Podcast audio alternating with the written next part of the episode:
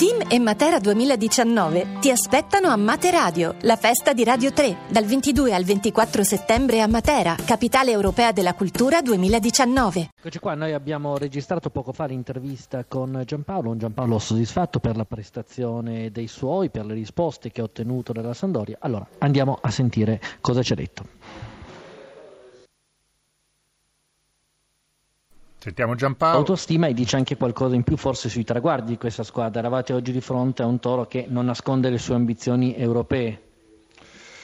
Eh, il mio orizzonte temporale di pensiero è, va di settimana in settimana e io so soltanto che attraverso la disponibilità dei calciatori il lavoro fatto in un certo modo e la qualità dei calciatori, perché senza quella non, non ottieni nulla, eh, puoi sempre avere l'ambizione di migliorarti. Eh, l'obiettivo è quello, senza fissare obiettivi eh, numerici, se no quello di migliorarci sempre, allenatore compreso.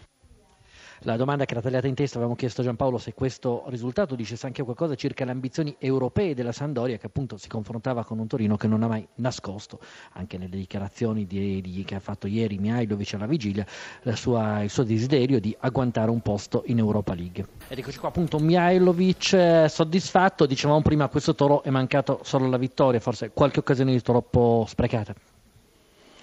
Ma soddisfatto no, perché eh, sarei stato soddisfatto se avessimo vinto. Eh, dico che la partita è stata bella, aperta, ha giocato da tutte e due par- eh, squadre per vincere, specialmente nel primo tempo dove loro sicuramente sono stati un poco superiori a noi. Il secondo tempo l'abbiamo fatto tutto noi, abbiamo creato 3-4 palle gol dove sicuramente i giocatori del, della qualità nostra di attacco dovevano, dovevano segnare e se non abbiamo vinto questa partita è soltanto per gli errori nostri, fatti quelli in fase difensiva e fatti quelli in fase offensiva.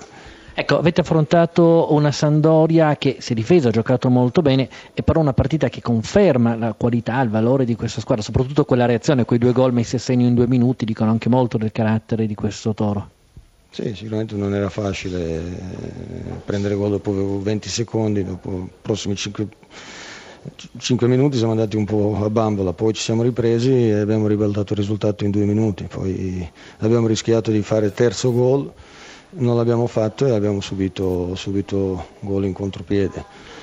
Però ci può stare, ecco. Mm, sicuramente primo tempo potevamo, dovevamo fare un po' meglio, secondo tempo sono contento perché abbiamo giocato, abbiamo creato, siamo stati imprecisi. Ecco.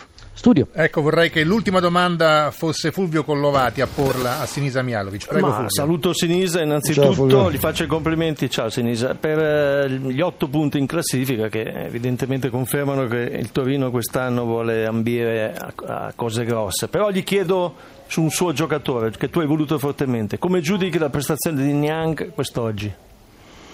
Ma quello che ho detto prima, sappiamo che Niang eh, non è ancora al meglio, ecco, e bisogna che cresce, ma bisogna anche che si sbriga a crescere, questo sicuramente, perché sappiamo che per, per intesa con i compagni, per, per, movimenti ci vuole tempo, ma per lottare e usare fisico per quello non serve tempo, per questo bisogna metterlo subito. E quella occasione che aveva avuto doveva far gol, però al di là del dell'occasione sbagliata, comunque mi aspetto sempre più di lui, di quello che ho fatto.